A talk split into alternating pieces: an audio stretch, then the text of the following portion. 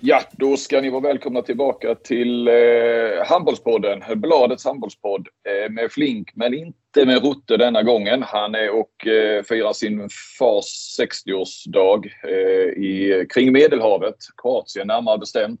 Eh, lovar ju gott att de väljer ett, ett eh, riktigt handbollsland eh, där nere. Eh, istället så eh, är det ju bara då jag och Stocken, liten mini-comeback för Stocken här efter att ha varit borta väl, ja det blev nästan en månad eftersom du bommade två stycken eh, avsnitt där tror jag. Eh, hur är det i Småland? Jo men det är bra i Småland. Vi, handbollssäsongen är i sitt, ja, i sitt esse just nu så det, det är mycket med handbollen och eh, ja, någon gång försov jag mig där också tror jag. Eller ja. ni, ni spelade in mitt i natten. Ja, det var klockan var lite efter tio tror jag. Nej, tolv, halv ett Ja, det var då, då sover jag. Då jag måste ha mina sju, åtta timmar här för att kunna orka vara restaurangchef och huvudtränare i Allsvenskan. Då behöver jag mina åtta, nio timmar. Jag tror du skulle säga för att orka vara stocken. ja, det är väl, ja, det är, det är väl en bidragande orsak också kanske. Eh, hur, går det, hur går det i AMO Allsvenskan? Jo, men vi är väl... Vi har väl börjat ganska bra. Vi har väl fem segrar och en oavgjord mot Varberg. Eh, mm. Känns väl som att det är tre, fyra lag där med Hästö, Varberg, Amo och Skåne där som, som redan nu har avgjort vilka fyra som, som, som kommer antingen gå upp eller kvala. Eh, sådär. Så, men det, jag, vi har inte mött varken Skåne eller Karlskrona här nu, så det, eller Hästö som de heter. eh, så det kommer ju bli lite roliga matcher här framåt i december. Skåne har vi redan nästa vecka borta, så det, ja, det kommer väl avgöras här lite grann innan jul. Vi, har, ja, vi, vi vänder mot Hästö där så. Men de har sett starka ut, men vi är också ganska bra, så vi, vi får se vad som händer. Men det, det har startat bra i alla fall. Det är rivalitet där mellan eh, Amo och Hästö. Det, det, det... Ja, det är framförallt nu när de är på riktigt liksom. De har ju vikit ner sig här nu i två, tre år. Eh, trots bra lag och alla förutsättningar man kan få. Högst budget i hela serien och sådär. Så. Men i år verkar de få, få till det med Ola här från start och sådär. Så. Jag ser väl dem nästan som lite favoriter just nu. Men så det är skönt att slå underläge igen. Det är, det är ju ingen som tror på det. Eh, eller går, går på det.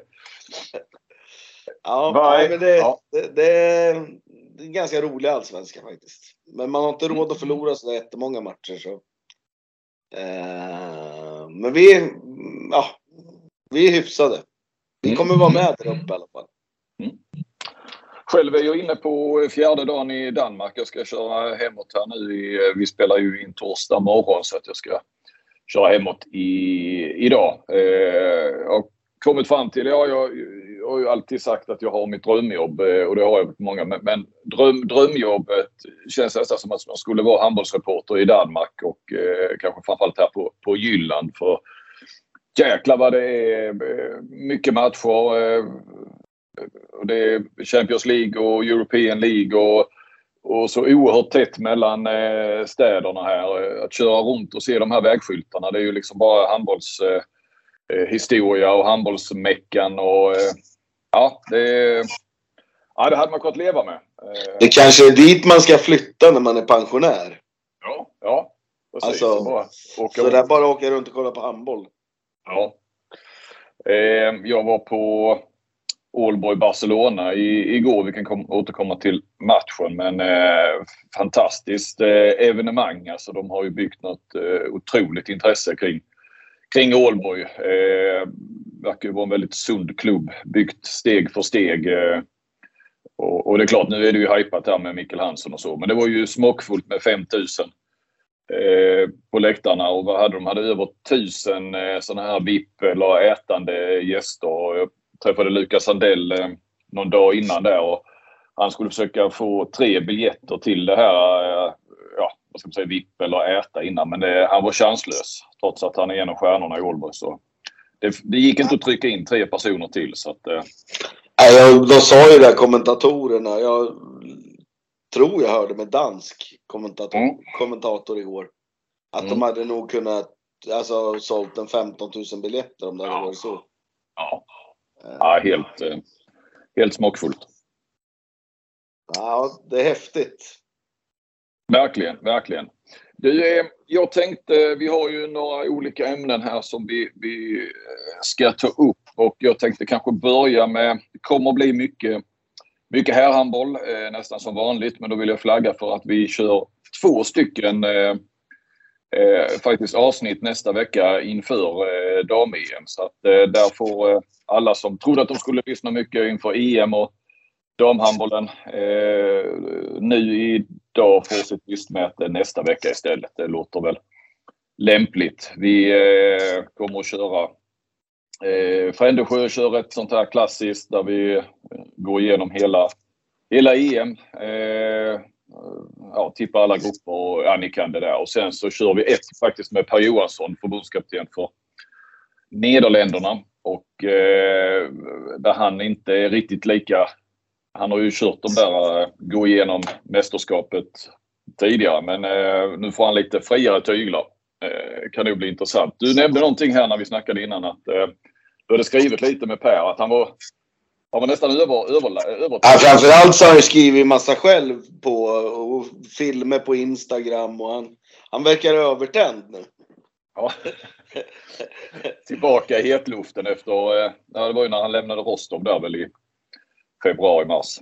Ja, sen har han ju ett fantastiskt bra lag. Jag tror ju Holland kan, kan vara med och störa till och med och slåss om guldet den här med det här mästerskapet. Så han, ja, det ska bli, det ska bli jäkligt spännande där. Vad både Frändesjö och där tror. Jag har ju mina idéer. Mm, mm. De, de, de kan vi nog återkomma till under mästerskapet kanske då. Eller så eh, följer man min Twitter. Jag är, jag är inte lika begeistrad av Sverige som eh, till exempel Handbollskanalen. Jag såg det. Du har varit i en eh, liten eh, Twitter-beef Ja, där men ja. han, alltså, man får tycka vad man vill, men måste ju vara lite, Eh, alltså, måste ju vara lite nykter i det. Liksom. Man kan ju inte, jag förstår att man vill eh, lyfta mästerskapet och, och, ty, och ja, han tycker väl Sverige är jättebra och det, de är väl okej, men det är ju liksom, det finns ju andra spelare också liksom. Då är man ju inte riktigt uppdaterad. Han har alltså tagit ut eh, EMs bästa, fem bästa på varje position då. En position per dag. Och jag kan säga att jag reagerade redan eh, från eh, första där tror jag var målvakt och att Johanna Bunsen skulle vara en av fem medan han inte hade med en enda av Frankrikes målvakter till exempel. Eh, Nej, Norge har väl dubbla målvakter och Danmark har ju dubbla som jag anser är bättre. Och Frankrike, Mm. som säger, Frank, nu såg jag den ena franska målvakten ska inte vara med ens. här, Men, är skadad va? Mm. men, men ändå, det finns ju säkert 10-15 målvakter som, som har varit bättre här sista åren. Mm. Men ja, det, det, ja, som sagt, det tar vi upp i en annan podd. Ja. Men eh, jag håller med dig och det tror jag de flesta gör så. Det, det, det gör väl nästan om du skulle fråga de svenska spelarna själva. Att, eh, där är ett par stycken. Det är Jamina Roberts och Linn Blom är, är världsklasspelare. Anna Lagerqvist eh, bakåt. Eh, det är väl de tre. Jag, de är ju liksom någonstans i en, på en egen nivå om man tittar internt i det svenska laget skulle jag säga. Precis, alltså det är ju, ja. Sen, sen Hagman i sina bästa stunder och sådär givetvis, men ja. Man, man glömmer ju lätt att för två, ett mästerskap sen så var hon petad. Ja, och, och eh, jag menar klubbadresser är väl inte allt, men det säger väl lite grann också att, att eh, det är Jamina Roberts och, och Linn Blom som spelar i den, den här allra översta kategorin och där har ju inte Sverige haft så många spelare på... Och sen, på, sen tror jag faktiskt, eh, eller ja, genom att jag känner hennes pojke, jag tror ju, hade Lagerqvist velat spela i en toppklubb så hade hon gjort det. Hon, men hon valde det andra lite, lite skönare livet vid sidan om kanske. Mm, mm. Jag tror hon hade eh, anbud från de flesta av de här stora klubbarna. Ja, okej. Okay, okay. Ja, hon ville väl bo i Frankrike också. De har Ja, de väl, eh, de älskar Frankrike den familjen tydligen. Sen, sen gammalt vet jag att hon har sagt. Alltså de har åkt mycket till Frankrike som barn och så på semester. Jag tror det passar hennes personlighet lite det här med ja, allt hur det är där nere. Det är lite mm. softare på något sätt. Mm, mm. Eh, men det är en sak som eh, ja, det är mer en tangera som, som verkligen har med, med det svenska EM-laget att göra eh, som jag tänkte fråga dig är ju där jag ser en klar skillnad mellan Thomas Axnér och Glenn Solberg. Hur man, vad ska man säga, hur man bygger sin trupp eller så. Eh, mer gruppdynamiskt kanske inför ett mästerskap.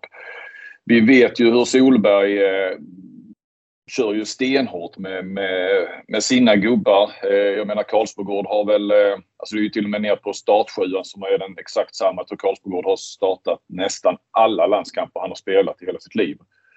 Eh, och, och eh, tittar vi nu när han, eh, de har en, ja vi får ju ändå kalla dem träningslandskamper även om det var någon Eurocup som det hette officiellt så. Det är ju inte så att det testas några spelare, att, att spela med hård belastning, Gottfridsson och så vidare får vila. Eh, och, och, sen så tar man in i truppen då mer än de här, där är väl ett par utvecklingsspelare då i, i eh, nu, Segertoft va, och Möller var det väl senast. Eh, och, och, när de väl sen spelar så har de tre högernior med sig. Då Linus Persson satt väl på läktaren ena matchen och på bänken, den andra spelade inte en minut tror jag. Eh, handlar inte om att hålla, hålla liksom honom varm utan istället så, så kör man med, med ja, sina, vad ska man säga, det är 15-16 gubbar. Eh, och det å ena sidan, det, det vet vi vad, vad Solberg står för. Och sen har vi då eh, Axner i princip eh, kör det motsatta där han tar ut 21 spelare då till uppladdningen och låter eh, spelare, säkert en, jag tror för sig 7, 8, 9 spelare som inte kan känna sig helt säkra i dagsläget på en eh, plats i EM-truppen tävla om de sista platserna. Eh, det är ju lite, det är olika sätt att se på det. Det ena är liksom att ge trygghet, tydliga roller. Och det andra är kanske att dels att Axel har ju varit tydlig med att i och med att mästerskapet kommer så tidigt så när han tog ut truppen då så kände han att det var för tidigt på säsongen. Det var väldigt många, Eh, en intensiv matchperiod och han ville se spelarna mer här nu i, i oktober. Eh, så, eh, men det är ändå olika sätt att, att göra det på. Vi minns ju Axnér första mästerskapet där, EM i Danmark. Eh, skiftade runt på startuppställning och så där vände han ju sen till eh, OS och satte mer en tydlig tydlig startsjua precis som Solberg brukar göra. Men, men i det här läget så är det ju olika sätt att bygga det på. Vad säger du om, om det Stocken? hur, hur hade du gjort som förbundskapten? Nej men alltså jag känner väl att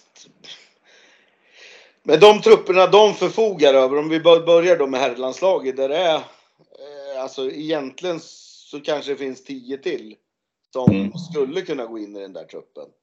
Men nu har jag valt de här 15-16, de är ju alltid med. Eh, det kan man väl säga vad man vill om, men eh, det har ju varit framgångsrecept. Mm. Men, men jag, skulle, jag, skulle jag vara tränare skulle jag nog mer vara som Max Ner. Han har sin stomme på 8-9, de här Jamina och Lindqvist och Hansson och Hagman och Alltså de, de är 8-9 stycken där som alltid är med. Och sen eh, så är det sju, åtta stycken där som man cirkulerar med. Eh, mm. Jag, jag gillar nog det mer, lite titta på dagsform och, och sådär liksom. Skulle man titta nu till exempel, du tog Karlsbogård som ett exempel. Jag vet inte om jag hade varit förbundskapten nu om jag ens hade tagit ut honom. I en trupp? Nej, det är inte säkert. Alltså, om man tittar hans roll och hur han har varit i Barca och sådär liksom så. Ja, nu är det ju Barca i och för sig, men ja, det finns ju andra spelare som som gör det bra i Europa som, som inte ens är på liksom, tapeten känns det som. Vi såg ju en i, i söndags, Kiel Rhein-Eckerlöven, Olle Forsell Schäfert. Eh, vänster, ja, mitt nia. Det, det, det, är en spelare liksom. Han, ja, han, om man tittar på hans säsong så här långt så skulle nog han vara med i, i princip alla andra landslag. Men i Sverige så är han inte ens i närheten. Eh. Nej. nej, nej, han är säkert, jag gissar att han är på, liksom, någonstans på tapeten, men han lär ju inte komma med. Nej. Det, nej, jag, skulle ju vara Han var ju uttagen i ligalandslaget här för, jag tror det var ett och ett halvt år sedan. Men då någonstans så tackade han ju nej. Han sa det, ska jag som 90, alltså han är född 93, 28-åring. Och så ska han vara med de här 00 och det här liksom. Han, han kände väl liksom att vad fan ska jag dit och göra liksom. Mm. Ja. Så, där, så jag tror han, han har bränt sina broar, i alla fall så länge, så länge Solberg eh, styr skeppet. Så, ja precis, tacka nej till ett ligalandslag då är man, eh, då är man out. Ja. Nej men alltså, det, så är det ju. Man kan ju tycka vad man vill. Liksom. Det, ja. Mm. Många reagerar på Fredrik Pettersson när man ser Jesper Nilsen nu gå 40-45 minuter mot, i Ålborg då som är ett världslag. Åt båda håll, så där kan man liksom inte skylla på något hemspring eller hans eh, värden eller någonting. Eh, men nu kanske han blir aktuell nu när Bergendal är borta. Mm, mm. Ja, vi får se. Jag tror att de har ju förhoppningar om Bergendal. Ehm, jag kan säga, nu när jag är i Danmark så har jag varit i Ålborg ett par dagar och satt ner med Henrik Möllgård. Han är ju en, härlig person att intervjua. Och jag hade många frågor till honom. Han hade en, en till mig och det var hur fan kan inte Jesper Nilsson vara med i svenska landslaget? Ehm, han var djupt imponerad, Nilsen, eh, den här hösten. Med, med rätta såklart. Ja, men det är ju, det är ju så vi man kommer ju aldrig åt Solberg så länge han gör resultat. Liksom, det är ju... Men den dagen han inte gör resultat, där han åker ut i en mellanrunda eller i ett gruppspel eller kanske mot ett lite lägre rankat i en kvartssemi i något mästerskap. Mm. Då kommer han ju få utstå en grym kritik. Det, det tror jag också. Och den ligger faktiskt ju... lite latent. Det märkte man under OS. Eh, ja. Eh, åka ut i kvartsfinal mot Spanien var väl liksom, det, det, det är ingen skandal eller Nej. ett fiasko. Men det såg inte så bra ut på vägen fram där. Vi minns ju matcherna i gruppspelet. Och då, då, det, det låg ju liksom och pyrde eh, då kände man ju. Ja. Eh, på de sociala medierna. Man spelar ju ett högt spel när man gör som han gör då. Att det är i princip ett stängt landslag. Mm. Och det är lite mer de människorna han gillar och de personligheterna han tycker om. Istället för vad de presterar på banan i klubblag och vad de, ja, vad de har för dagsform helt enkelt. Och det är tydligt, de som är inne i värmen tycker ju Solberg är fantastisk. Alltså såklart ju, men, men gillar ju hans ledarskap, hur han är som person och, och, så vidare. Och sen, eh, det här har vi haft uppe tidigare, men de som är utanför liksom tycker att varför det finns ingen dialog, eh, kommunikation och så vidare. Men det har vi ju tröskat ja. tidigare i den här podden. Eh, jag hade nog, jag personligen, om vi kommer till den frågan som du hade. Jag mm. hade nog varit mer åt Axnér-hållet. mm. Ja, givetvis så vill, vill man väl ha en klar startsexa och sådär, men det, det, måste ju ändå finnas, eh, ja, ja, hur, hur, vilken form de är just nu. Mm. Så känner jag. Man kan inte leva på gamla meriter. Nej, nej. Eh, nej, och dessutom är det ju roligt för, eh, för oss, eller mig som är i den, den här, alltså med Axnér och så, för det finns ju lite mer att skriva om. Eh, till och med på en uppladdning blir ju, blir ju spännande när det ska fightas om de sista platserna. Eh, du, vi nämnde Kiel, rhein där, en eh, ja, seriefinal eller vad man ska säga. Berlin är ju också där uppe såklart Men eh, du, jag vet att du också såg den. Eh, häftig match. Eh, häftigt att se alla svenskar i, i stora roller och eh, ja, Niklas Landin var ju, var ju Niklas Landin upphöjt till 10 eller någonting eh, i andra halvlek. Var ju bland det svettigaste man har sett till och med med Landin-mått mätt. Eh, men, men Erik Johansson är ju... Det är makalöst vilken debutsäsong han har inlett. Ja, han har ju fått, eh, han har ju, ja. Han har ju fått ett, en stor roll då.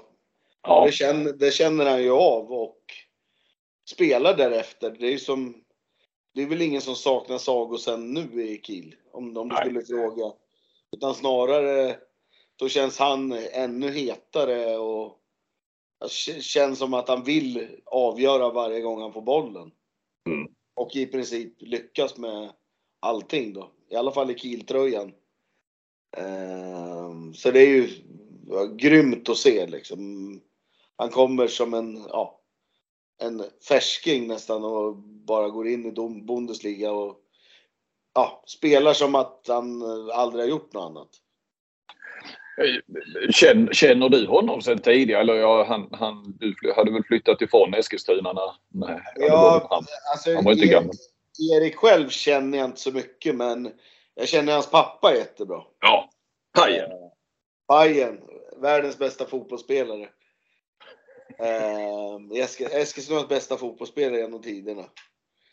Vad gick du från världens till Eskilstunas? Ja, men han, ja, han var, han var ju, han, han var ju när han spelade så var han ju Eskilstunas Maradona.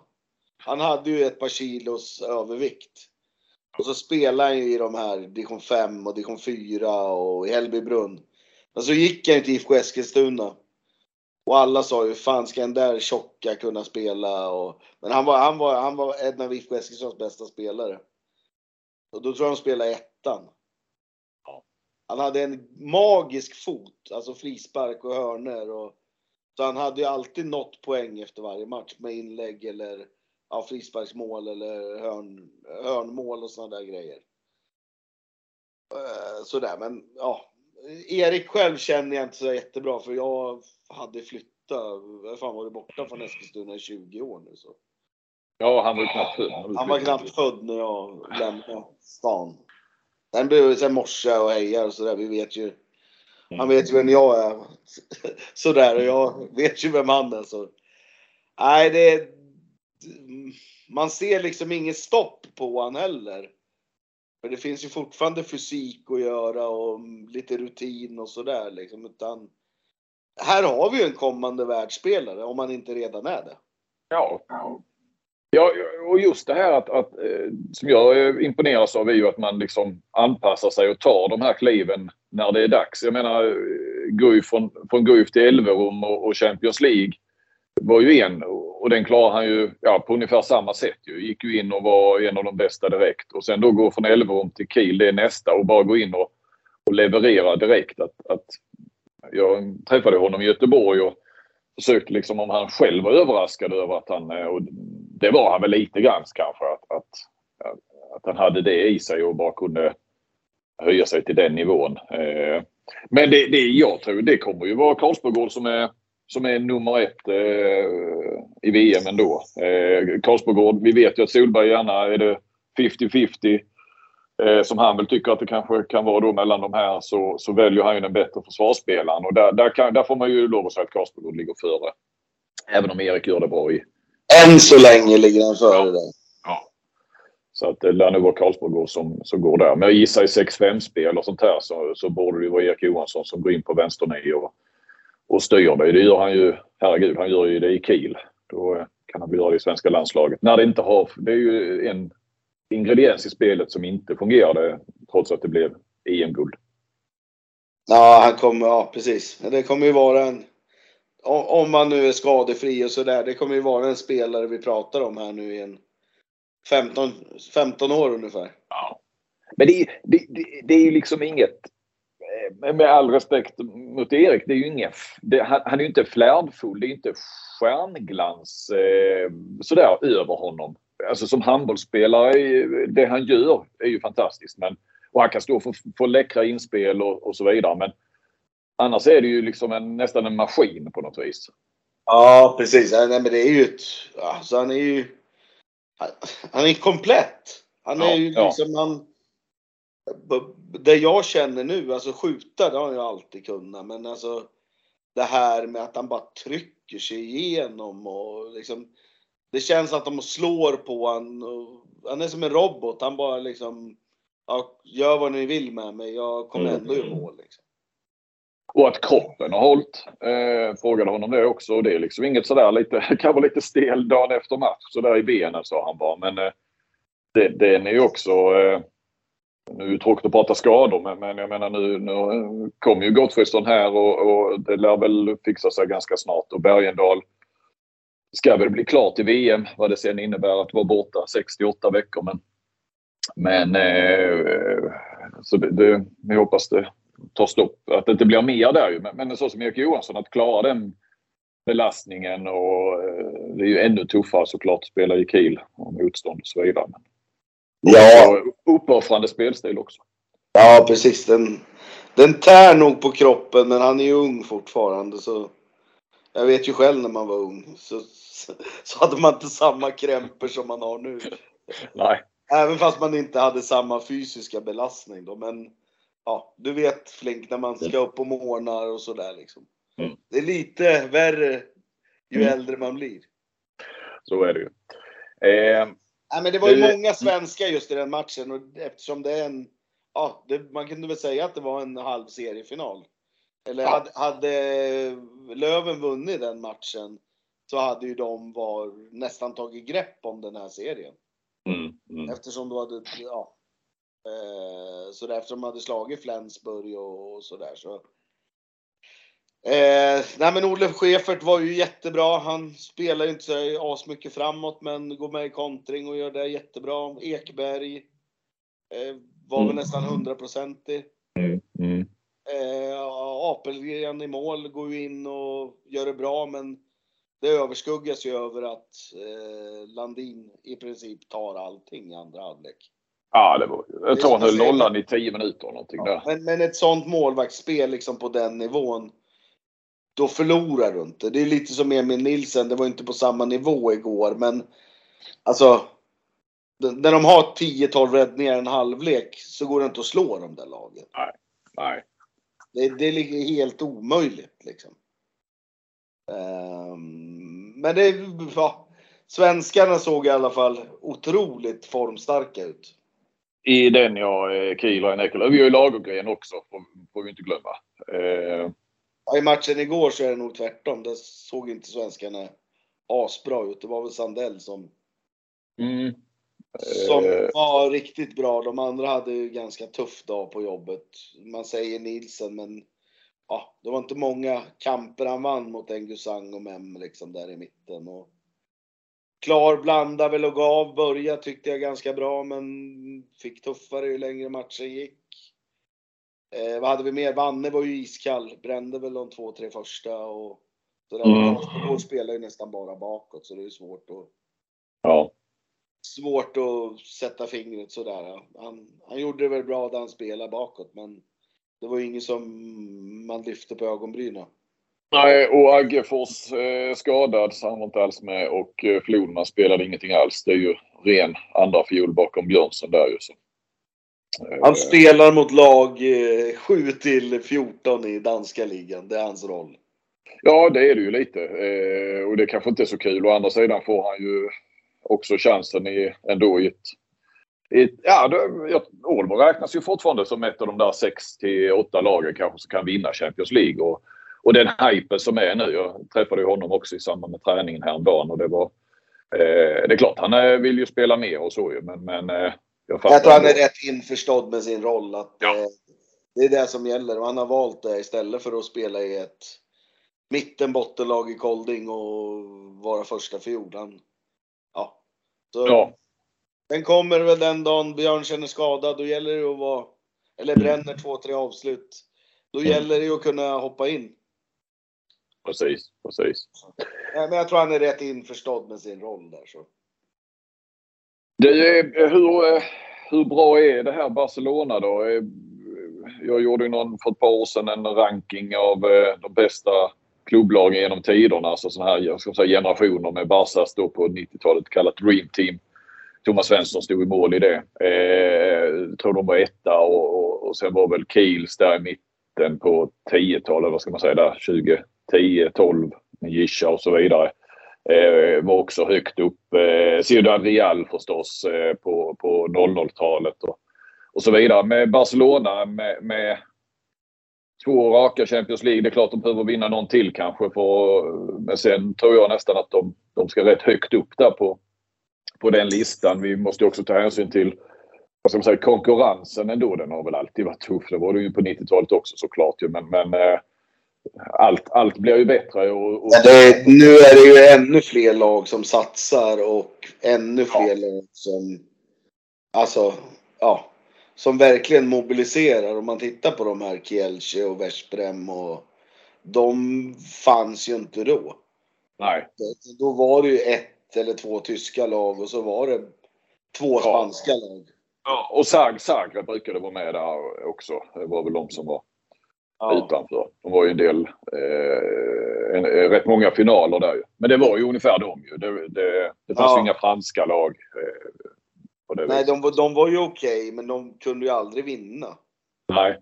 Skulle ju teoretiskt Nantes kunna vinna Champions League. Liksom. Ja, ja, ja. Så, ja. Med, med att gå till Final Four och så få en träff i två matcher. Det kunde de ju inte förut. Men jag, jag tycker det här Barca och de har ju, ja, nu när de har fått in han Nilsen också, nu har de ju två bra målvakter också. Mm. Det har vi i och för sig alltid kanske haft. Ja, men det är skillnad. Ja, när de hade Möller och, eh, och, och, och eh, Vargas då för ett par år sedan var det ju också. Ja. Så eh, nej, och sen. Nej, men de är ju fusk de här spanska kanterna. Arinho, mm. Alex, sen ja. Vanne, nu var jag inte bra igår, men det är väl, han är ju. Ja, det är ju en toppspelare i världen och sen mittsex Fabregas. Alltså. Mm. Om du tittar två vägs åt båda håll så vet jag inte om det finns någon som är bättre än han egentligen. Nej. Och sen det stora fusket är ju han på höger nio. Det är ju... Dicka med mig ja. ja. Alltså när han kommer där i, i andra fas då är det ju en... Det ser ut som han möter ett, gäng pojkar A-gäng nästan eller Jo men det är ju nästan samma med när Engusang, nu när han har varit skadefri för en gångs skull. Han brukar alltid vara skadad annars. Mm. Nu har han väl varit skadefri ett halvår. Då är ju han ja, nästan så han är ännu bättre skytt än Dicka. Mm. Mm. Alltså. Så liksom hur ska man taktiskt? Det, det är ju, ja. Det, det, den enda chansen att slå dem, det är ju, för defensivt tycker jag ändå att det finns vissa brister, men offensivt så så ser i alla fall inte jag taktiskt hur man ska vinna mot dem. Nej, nej. Alltså det är ju, ja. Ja. Ålborg hade ju faktiskt, de hade 24-22 och Sandell helt fri på kontring. Kunde gjort 25-22. Då, då eh, ja, kanske där. Eh. Men, men, då ska man ju veta att, vad var det Barcelona nu? De har varit borta en månad. De har varit hemma i Barcelona en dag. Mm. Att de hade spelat en 15-16 matcher nu på 30 dagar. Ja. Eh, de i princip eh, går, alltså byter på, på klockan igår. Ja, ja. Det är väl Mem som spelar lite mer och ja, Engusa. Men sen byter de ju på klockan liksom. Ja, nej, nej. Så de, de Ja, de, de, de är ett snäpp. De, de vinner åtta av tio matcher mot alla lag. Ja. Eh, även de här bästa lagen. Alltså, ja. de, de har en nivå till liksom, än vad de andra lagen har. Ja, de måste ju gå ner sig i en semifinal eller final i, i Champions League. För att, nu, nu, ser jag inte att de kan bomma liksom i en kvartsfinal. De kommer ju gå direkt kvartsfinal. Alltså över två matcher gör de ju inte. Nej, Annars krävs det att de gör... Över två matcher så finns det inte en möjlighet att något lag slår ut dem. Nej, nej. Det, dels för att de själva, för några år sedan, där tre, fyra år sedan, då vart de ju lite nervösa när det var finaler och sådär. Liksom. Mm, mm. Men nu känns det som att det här laget, eh, de blir bara bättre ju mer det gäller. Någonstans. Sen har de ju en kryptonit. De har ju Magdeburg som kryptonit. Mm. De eh, har ju bevisligen inte passat dem med de här Kristiansson och eh, Weber och Magnusson som är små och snabba och Eh, på, på något sätt eh, så får de inte grepp om dem. Nej. Eh, Och det är lite intressant ändå. Alltså, sådär, Magdeburg är ju också med i år så de, ja, Mm. Barca gör nog precis allt i lottningar och allting för att slippa Magdeburg. Eller hoppas att något annat lag slår ut dem. Tror du att de kan påverka lottningarna? Eh, Det lät lite så på dig. Så att de, eh, Ja, kan, kan de inte det? Nej, det kanske de inte kan. Nej. Men det, det, det känns i alla fall som att de... Ja, det enda laget de inte vill möta är ju Magdeburg. Mm, mm. Eh, det är något som är gemensamt för de här två eh, liksom, verkligen toppmatcherna som vi har pratat om nu är ju eh, att det blir jäkligt många mål. Att det är lite vindrutehandboll eller vad man ska kalla det. Alltså det är ett otroligt tempo. Inte så mycket uppställda anfallsspel och överhuvudtaget idag så landar det ju ofta på, på 70 mål. Eh, 35-35 ungefär. Ja, det har ju blivit en förskjutning. Alltså, det var som jag skrev till dig igår. Liksom att förut var 25-25 ett vanligt resultat. Nu har, det, nu har det ändrats till att 35-35 är mer normalt. Ja. Framförallt när de här bästa landslagen eller bästa klubblagen möts. Mm. Ja, vi såg ju något liknande. Sverige-Danmark var ju också där uppe väl eh, på de Ja, precis. siffrorna. Och det är när, det, när man ser de här alltså, världslagen mötas. Det är ju det är sällan ett lag går under 30. Mm. Alltså av de här bästa lagen. Eh, men de, ja, de kör på allt. Det är liksom Är, är det... Ja, är det... för att vila. Nej, men är det...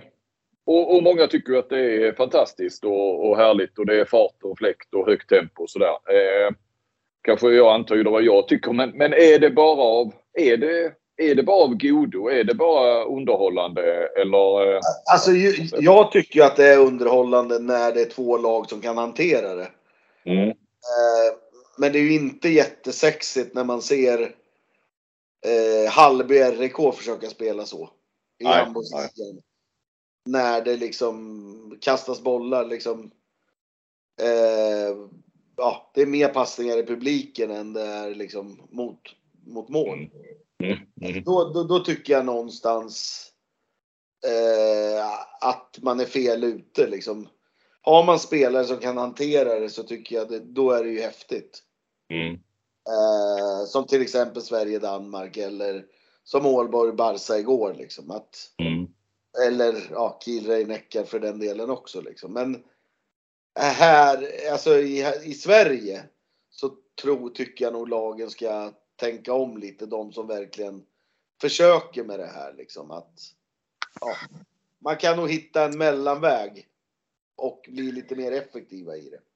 Mm. Ja, men jag skulle ju vilja se lite mer variation i det. Alltså att, att det inte bara är fullt eh, blås hela... Nu pratar jag eh, kanske även på den internationella nivån, även om jag förstår vad du menar. Med, med om man behärskar det så är det häftigt att se. Eh, Men, men vet att- samtidigt så är det ju, där är det ju bevisat att de lagen som gör det här, de är ju mycket bättre än de andra lagen. Mm. Jag ser sådana här lag som Pixegen som har den här Bombart som, som försöker Mm. spela lite sådär som du, du antyder liksom, dra ner Mm. tempot och sådär. Men de, de har ju kommit efter de här bästa Mm. lagen. Mycket tack vare det. Mm. Medan jag ser då i handbollsligan, de här som vårdar sina, som kanske går upp med bollen, Ove Helsingborg och Aranäs och de här. De har snarare liksom hittat det som grej. Ja, men låt de andra lagen springa sig inåt helvete och göra tekniska fel. Vi, vi vårdar bollen och försöker ha så lite tekniska fel som möjligt. De har ju snarare tjänat på det. Liksom. Ja, man tjänar på det i svenska ligan. Eh, som inte är liksom... Ja, ja, jag förstår vad du menar. Medan i, i topp handbollen så, så vinner de som spelar. Precis. Det snabbt. Precis. Det, det är väl så jag kan sammanfatta i alla fall så som jag ser det. Mm. Eh, Men om det är roligt eller inte, jag vet inte. Jag skulle vilja- jag skulle- jag vill ha fart och fläkt, men Ja. Men det finns ju en finess också med att dra ner på tempot ibland. Eh, Men det är klart, visst. eh, eh, Jag skrev ju till dig där, det är ändå skönt att Mikkel Hansen ibland kommer in. För han drar ju ner på tempot får man ju då säga. ja, han viset. gillar ju inte den här nya handbollen. Ja, det kan han ju inte göra. Det, Den sätter ju ett jävla, en jävla krav på dels de här topplagen då att de har trupper för det, att de har, mm. att de kan byta. Eh, tittar man på de här absolut bästa lagen nu, de har ju två sexer som de går med varje match i princip. Mm, mm. Uh, och det är väl det som talar för Sverige. Och det tror jag de kommer att utnyttja Sverige också. Alltså den här bredden i truppen nu. Och, ja, jag tror han kommer byta lite mer nu. Förut var det ju att han körde sin första uppställning och sen mm. fick Klar spela lite grann och sådär liksom. Men nu tror jag de kommer gå, för det, det såg jag nästan i bytesstrategin mot Danmark med. Att, ja. att de kommer ha två uppställningar. Sen kommer ju Gottfridsson spela kanske 45 minuter och Klar 15. Men annars så tror jag de kommer gå ganska... De kommer byta. Alltså, jag tror de byter på klockan i första halvlek i varje fall. Alltså kör en kvart.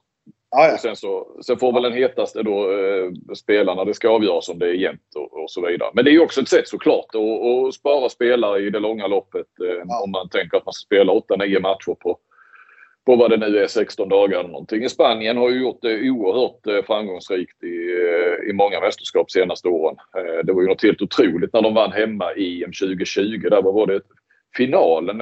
Alltså jag tror de använde alla spelare. Alla spelare spelade minst 10 minuter. Och sånt där. Det var, jag räknade på det då. Eh. Och han är ju världsmästare på det här franska damcoachen. Han, han, ja, ja. han har legat... Vad är han heter? Eh, eh, Krumbolt. Nej, Krumbolts väl?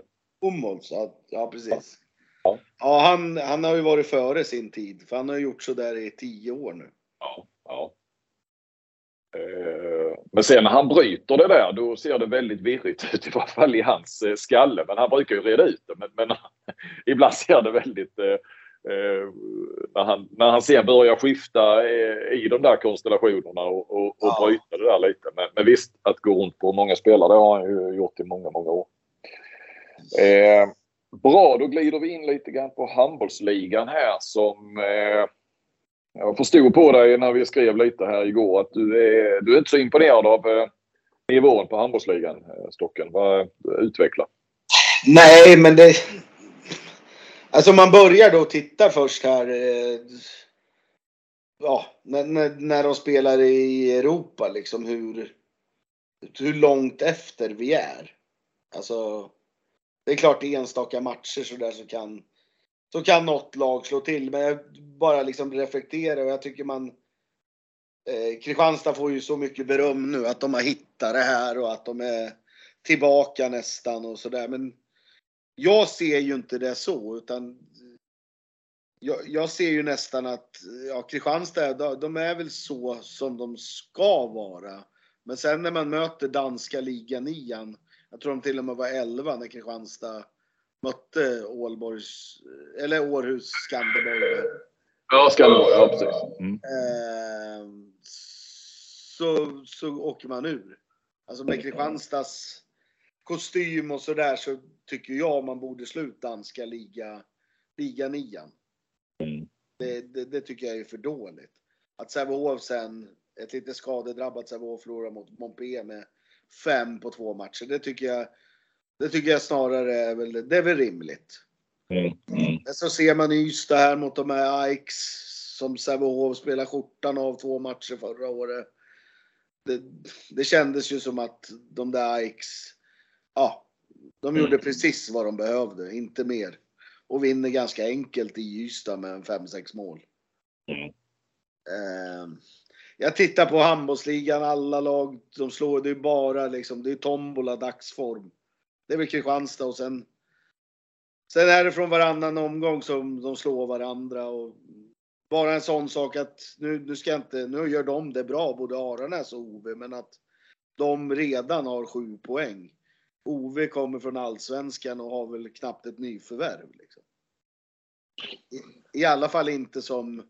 Nej, nej. Och, förstärkt. Nej, och tappat Tunnel på vägen här också ju. Ja, och Westergren spelar inte ens ja, som, som var serien, som var allsvenskans bästa spelare. Mm. Eh, och ändå kan de liksom vara med i varje match och, och ta poäng i, vinna mot Allingsås och sådär. Så det Aranäs då som kanske har det sämsta laget de någonsin har haft på pappret. också tagit sju poäng. Så det är ju, nej det är otroligt svajiga lag. Liksom. Mm. Det är bara dagsform som avgör. Ja, nu, och nu har vi ju kommit en bit in, så här kan man ju säga kanske efter, det har ju hänt för två, tre omgångar att Arnas Ja. har, har tagit eh, oh, fyra poäng och sen så tar de inte så många fler. Men nu är vi ju en bit in och eh, man kan väl inte säga att serien har satt sig för det är klart att eh, Ystad kommer att fortsätta och, och, och ta kliv och Aranäs och Ove lär väl ändå Ja, nej, men tillbaka precis. lite. Men, men, det är ändå, det är, där, de kommer ju ändå vara uppe igen mellan 15 och 20 poäng i år de där lagen. Mm, mm. Och annars brukar de kanske ligga på en 8 till 13 poäng. Mm. Eh, men det är inte många lag man blir så där asimponerad av. Alltså, ibland då kan man sitta och säga ja men Guif, fan vad bra de såg ut mot Ystad IF och sen förlorar de veckan efter mot RIK hemma. ja, Eh, och RIK ska vi ju inte ens prata om. Det är ju, ja, de måste ju gråta varje gång de ser dem nu, Reine och Ola Lider. Alltså, ja, ja. det är så icke RIK som det har, har varit liksom. Att det känns inte som att någon bryr sig eller de kämpar ju inte ens. Nej. Ehm, så där, oavsett nu, de har tagit fyra poäng. Men av det jag har sett i alla fall så, ja, då måste den här Montenegrinen nya vara sju helvetes bra om RIK inte ska komma sist. Mm. Jag tycker de har varit sämst av alla lag, även fast de nu har fyra poäng. Men jag har svårt att se att de ska vinna så mycket matcher. Det, det har jag jättesvårt. Nej, och det var väl någonting som det flaggades för också inför. Du var ju en av dem som, som eh, inte Ja, alls trodde på RIK. Det, det, Ja, så här du långt har det du tippar dem väl till och med sist så? Ja, ja, det gjorde jag. Och, och eh, Marinko och Kurtovic, den nya tränaren där, gick ju på mig rätt hårt om det. Vi har ju sen, han ville ju, det gjorde vi väl också, vi slog av det en flaska konjak. Att eh, om de kommer de sist så ska jag ha en flaska av honom. Gör de inte det så ska han ha en flaska av, av mig. Och det, ja, Just det, nu är det fördel Flink kan jag säga. Ja, det är ju det och då krävs det ändå inte så. Ja, Det räcker att de kommer näst sist för att han ska vinna det vadet. Så jag tycker jag är rätt schysst där. Ja. ja, du, egentligen så hade han oddsen på sin sida. Ja, men det hade jag ju någonstans när det Ja. bara är, när vi snackar en plats och 14. Nej men alltså, ja. Nej, nej nu, nu har jag ju sig bara senaste match, nej, senaste två matcherna på näthinnan. Hemma mot Hallby. Hallby ser ju också anskrämligt dåliga ut. Ehm, eh, och, och de har inte en chans mot Hallby. Och sen nu mot Skövde sist, så vad står det? 19-8 i paus liksom. Ja, Skövde gör det bra och sådär, men man ska inte ligga under med 19-8 i paus. Då är det ju något, så, då är det något som inte stämmer. Ja. Eh, och nu mellan, vi spelar in och den publiceras så kommer de att möta Alingsås här nu då på torsdagskvällen. Eh, det är ju, mm, Alingsås har ju en del att bevisa också. Det är, det är lite ångestmöte det där. Och där reflekterar jag lite faktiskt. Jag vet inte om du såg Alingsås-Kristianstad? Nej, nej. Alingsås gjorde väl en rätt hyfsad insats där? Ja, absolut. Men det- det var just eh, Fransén i intervjun. Mm. När Charlie, jag tror Charlie Sjöstrand som Ja, hur ska ni bete er nu när ni är ett bottenlag? Och då säger han helt ärligt bara Franzén så här. "Nej, Jag vet inte för jag har aldrig varit med ett bottenlag förut. Nej, nej. Alltså, han... eh, Ja, sen om det var lite med glimten i ögat, men... Och lite när man tittar på dem så är det kanske så att det... Nej, men vi vet inte vad vi gör för fel. Vi tycker att vi gör rätt, men vi tar inga poäng. nej. Ehm, Och det där är ju en ny sits då. Det är ju det. det, är ju ja, det. men han sa, han sa, jag har aldrig varit här. Mina lag har alltid legat topp 6 och, och sådär. Vi, jag, jag, vet inte, jag vet inte hur jag ska göra. Eller när Charlie frågar, hur, ska- hur ska ni ändra på det här? Ehm, och det, ja, hade man varit supporter i Alingsås och hört tränaren säga så, då är det ju... Ja, då hade ju jag blivit orolig i alla fall. Mm. Ehm, Ja, men det, är ju, det är ju lite där, det är väl därför man har tyckt och tänkt och trott att Aranäs hela tiden hänger kvar för att de vet att de ska Ja. vara i, i botten. De vet vad det innebär medan de här lagen som och även Ove Helsingborg numera vet ju det varje gång de ja. går upp. Att, att, men det, det är ju mycket tuffare för RIK visste väl i år men, men ja. när de började där, hamnade där nere första gången och, och Alingsås nu tror jag att de kommer ändå ta sig därifrån. Men det är ofta ja, Mal Malmö är ju en sån ja. sits. Malmö kommer ju... Malmö, de kommer ju få slåss för varenda jäkla poäng liksom. Mm. Mm. Det, det är många av de här så kallade storlagen som ändå, ja, de blir mm. testade. Alltså på ett helt annat sätt. Mm. Alltså framförallt mentalt nu. Verkligen, verkligen. Så um, ja, men samtidigt är det en jävligt rolig handbollsligan att man när man sätter sig och kollar på en match så vet man inte riktigt hur det ska gå innan. Nej, eh, för så är det ju inte i, känns det som i 80% av Champions League-matcherna. Om du tar en sån här kväll så Champions League-kväll så, så eh, det, är, ja, det är väl en match man tänker på förhand kommer att vara jämn kanske. Eh, det är ju lite för, eh, kan jag känna, i, i det här fallet också nu när det inte heller är vinna eller försvinna. Medan eh, man kan diskutera kvaliteten i handbollsligan men, men vi vet aldrig hur det slutar och, och vi har ju en, bara att lagen Förutom då kanske RIK som vi är ju tveksamma till att eh, de, det tas ju poäng här nu av Aranäs och OV och de kanske kommer falla tillbaka lite men de har ju redan sju poäng och precis som du var inne på det. Det kommer inte vara eh, två eller tre lag som tar tio poäng utan eh, och, nej, det... och det finns inga tecken på att de inte kommer ta fler. Nej. Alltså, det, det handlar inte om något vilket spelschema de har haft och sådär liksom utan ja, de har väl haft samma likadant spelschema som alla andra för det finns ju inga topplag. Liksom. Nej, ja, det är väl Kristianstad som går in i favorit. Alltså Kristianstad, jag ser ändå Kristianstad, Skövde, Sävehof. De tre lagen är väl ändå hyfsat stabila. Hyfsat. Ja. Alltså i, i handbollsligan mått mätt. Men sen resterande. Jag tror ju Ystad IF också kommer. De kommer ja. nog ha när de har tio raka segrar och sånt där. Eh, det, det, det kan ske redan nu. Mm. Att, de, mm. att de nu vinner 7-8 raka här. Mm.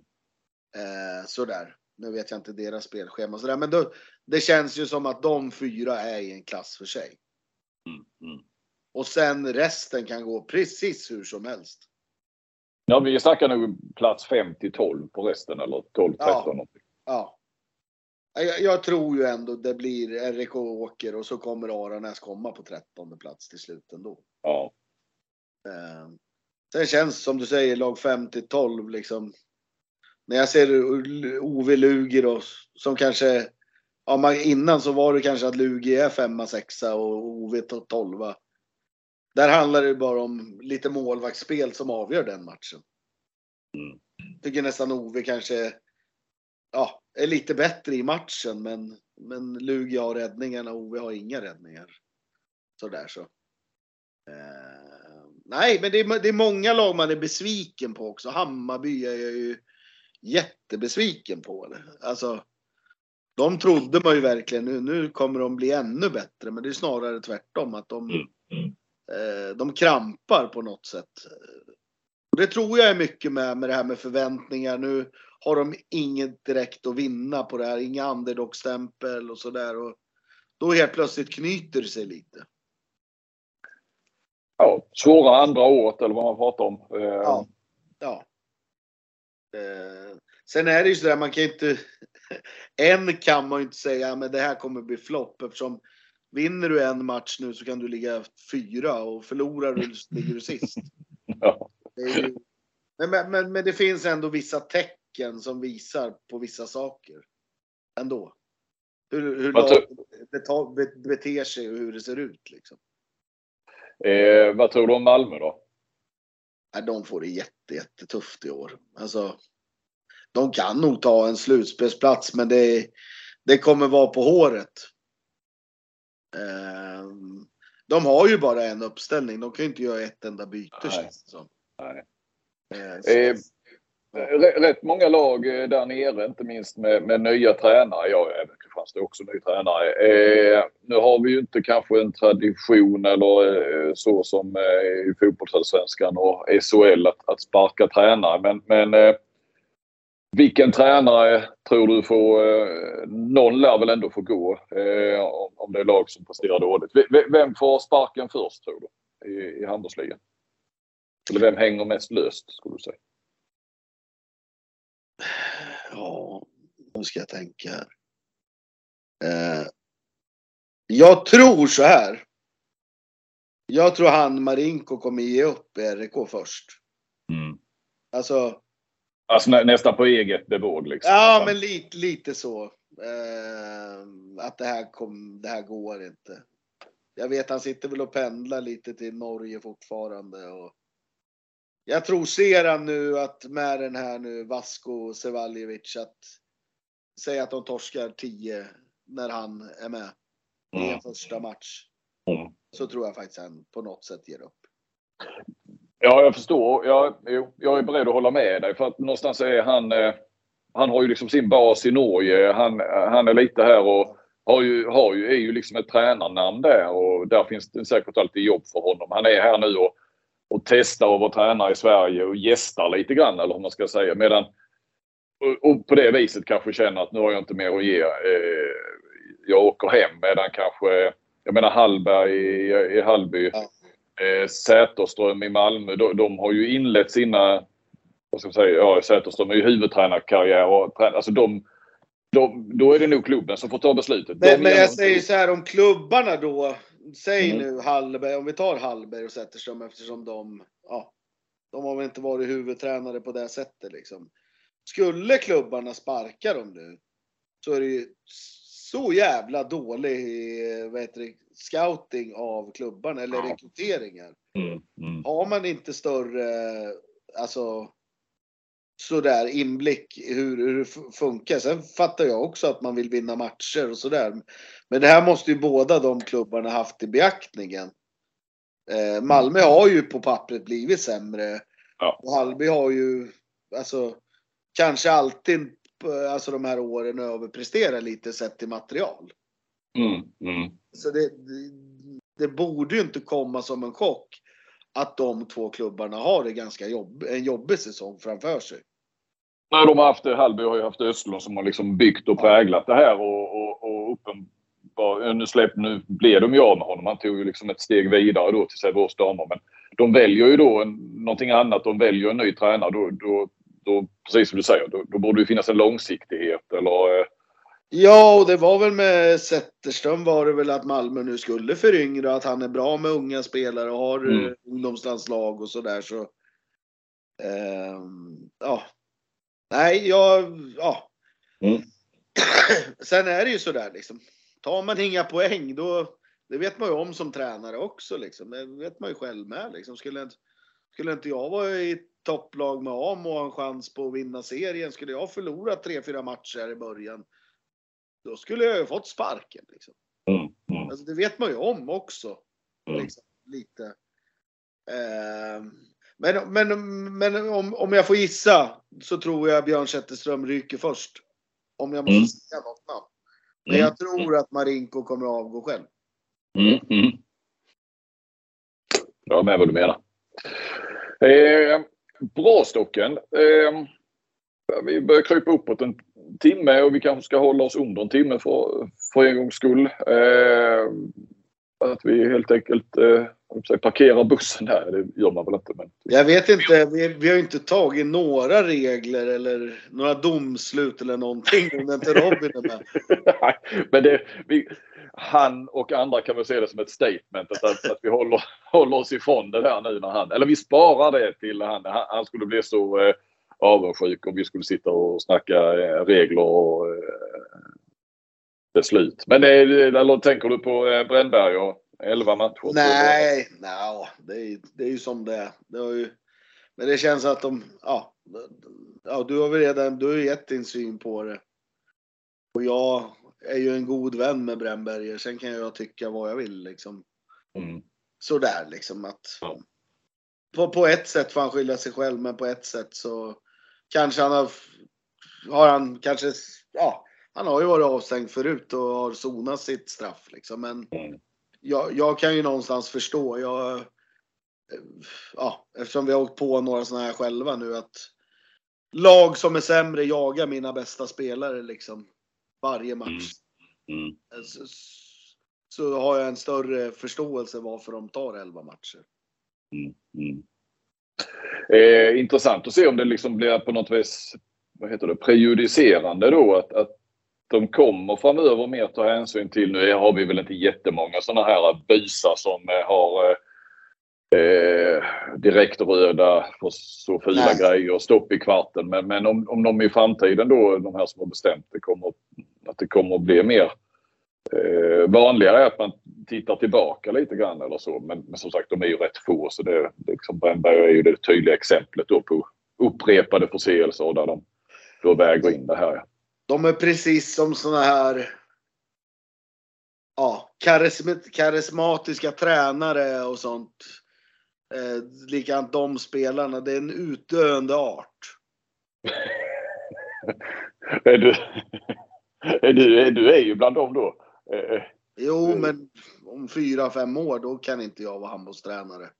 Det, det går inte med, med hur man ska föra sig och hur man ska se på saker och hur korrekt allting ska vara och sådär. Så då, då måste man ändra sig som person och det, det kommer inte jag göra i alla fall. Men vi, vi, vi är en utdöende art, tyvärr. Var, varför måste du, är det för att få andra jobb eller för att Ja, del, delvis sånt. Och det, för klubbarna tittar ju inte på vilka tränare som vinner eller gör resultat med sina lag utan det, det är viktigare att eh, ja, det, det sägs rätt saker och att mm man inte ifrågasätter någon i styrelsen eller sport, sportchefer och sådär. Um, men ja. Samtidigt är det vissa klubbar som de, de vinner aldrig heller. Liksom. De når aldrig några resultat. Men tyvärr så känner, känner jag mig lite så liksom. Att det, det, det, är lite, lite så, så det är just nu. Sen kanske det kommer en, ja, vissa saker har sin tid. Och, ja, ja, pendeln slår tillbaka liksom lite grann. Precis. Så, men då får man nog röra sig åt ett, åt ett annat land om man ska överleva som tränare. Det tror jag. Ja, ja det är intressant spaning. Ja. Eh, tack för eh, den här stunden Stocken. Så, tack själv. Eh, det var kul att vara med igen. Ja, så eh, hörs vi under eh, EM här nu. Eh, Dam-EM i, eh, i Slovenien. Jajamän, det kommer kommer vara flitigt twittrande under det där mästerskapet kan jag lova. Och det är som vanligt helt utan filter från min sida. Det låter bra. Eh, tack för att ni lyssnade. Hej på er. Hej. Du har lyssnat på en podcast från Aftonbladet. Ansvarig utgivare är Lena K Samuelsson.